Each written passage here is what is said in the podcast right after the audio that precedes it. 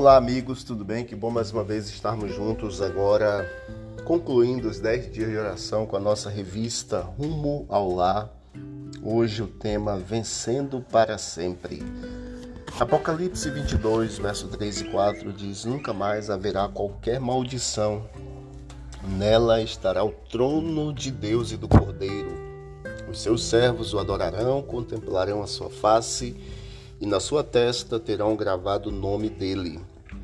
Henry Morrison, depois de ter servido por 40 anos no campo missionário africano, ele voltou de barco para sua casa nos Estados Unidos. Theodore Roosevelt, então presidente dos Estados Unidos, também estava a bordo do mesmo barco. Morrison ficou bastante entristecido quando, ao entrar no porto de Nova York, viu o presidente sendo acolhido por uma grande comitiva pronta para levá-lo até a sua casa, enquanto Morrison, que havia servido a Deus por 40 anos, não tinha ninguém à sua espera. E meio à tristeza, o missionário ouviu a voz de Deus dizendo: Henry, você ainda não chegou em casa. Em meio à dor e ao sofrimento que ainda nos atingem, queridos, devemos ter sempre em mente que ainda não chegamos em casa. Estamos a caminho do lar, ainda não chegamos. Não haverá sofrimento quando chegarmos em casa. Ao entrarmos no reino de Deus para ali passar a eternidade, as provações, dificuldades, perplexidades que aqui tivemos se reduzirão a uma insignificância. No lar dos remidos não haverá lágrimas, nenhum cortejo fúnebre, nenhuma demonstração de luto, nenhum morador dirá estou doente, os pecados que ali habitam serão perdoados. Uma abundante maré de felicidade fluirá e se aprofundará ao avançar a eternidade. Consideremos com todo o empenho a bendita esperança que nossa fé atravesse toda nuvem de escuridão e contemplemos aquele que morreu pelos nossos pecados ele abriu as portas do paraíso para todos, todos aqueles que. Só um minuto que está passando aqui um veículo. Todos aqueles que o receberem ou que recebem a Cristo e creem nele. A esses o Senhor dará o poder de se tornarem filhos e filhas de Deus. Que as aflições que nos angustiam de maneira tão cruel se transforma em lições instrutivas, ensinando-nos a prosseguir para o alvo, pelo prêmio da soberana vocação em Cristo Jesus. O pecado é muito misterioso, inexplicável. Não houve razão para sua existência. Procurar explicá-lo seria exatamente atribuir-lhe uma razão, e isso seria justificá-lo. O pecado apareceu em um universo perfeito algo que se demonstrou inexcusável e excessivamente mal. Estamos a caminho de casa.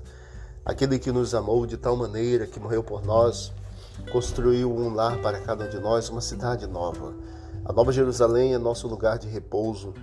Não haverá tristeza na cidade de Deus, nenhum véu de infortúnio, nenhuma lamentação de esperanças frustradas e afeições sepultadas serão jamais ouvidas. Logo as vestes de opressão serão trocadas pelas vestes nupciais. Logo testemunharemos a coroação de nosso Rei, aqueles cuja vida esteve escondida com Cristo, os que na terra combateram o bom combate da fé, resplandecerão com a glória do Redentor no reino de Deus. Não irá demorar muito até vermos aquele em que, em que se concentram ou se centralizam todas as nossas esperanças para a vida eterna. Em sua esperança ou sua presença, todas as provações e os sofrimentos desta vida serão como nada. Olhem para cima, queridos, olhem para cima e deixem que a fé de vocês aumente continuamente. Permita que essa fé os guie pelo caminho estreito que, através dos portais da cidade de Deus, conduz ao grande além, ao amplo e limitado futuro de glória destinado a todos os remidos. O fim do conflito chegou. Ao transcorrerem os anos da eternidade, os remidos receberão cada vez mais abundantes e gloriosas revelações de Deus e de Cristo. Assim como o conhecimento é progressivo, também o amor, a reverência e a felicidade aumentarão. Quanto mais as pessoas aprenderem a respeito de Deus, mais elas irão admirar o caráter de Deus.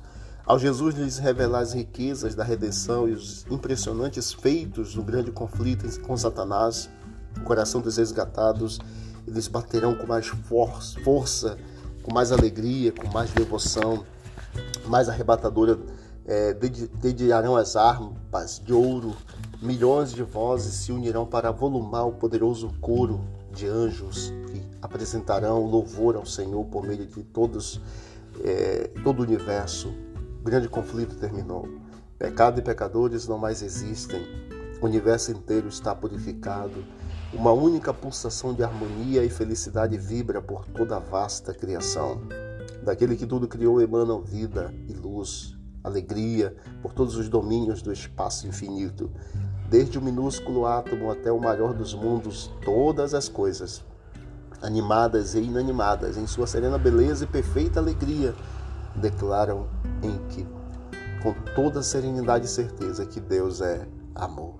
Mais uma vez chegamos ao fim dos dez dias de oração, mas o conflito entre o bem e o mal ainda não acabou. Por isso, não devemos ter apenas um período de dez dias de oração por ano. Precisamos de uma vida de oração. Não espere até o próximo ano para ter momentos de comunhão, dias de jejum ou ações de missão. De missão. Esses dez dias de oração, queridos, devem ser exatamente um instrumento, um modelo para o restante do ano. Busque a Deus cada dia e permita que Ele preencha seu coração com a esperança de que estamos indo rumo ao lar. Oremos ao Senhor. Obrigado, Deus, por todas as bênçãos recebidas nesses dez dias. Obrigado, Pai. Aumenta nossa fé, nossa fidelidade, nosso ânimo, nossa força para prosseguirmos a nossa jornada espiritual.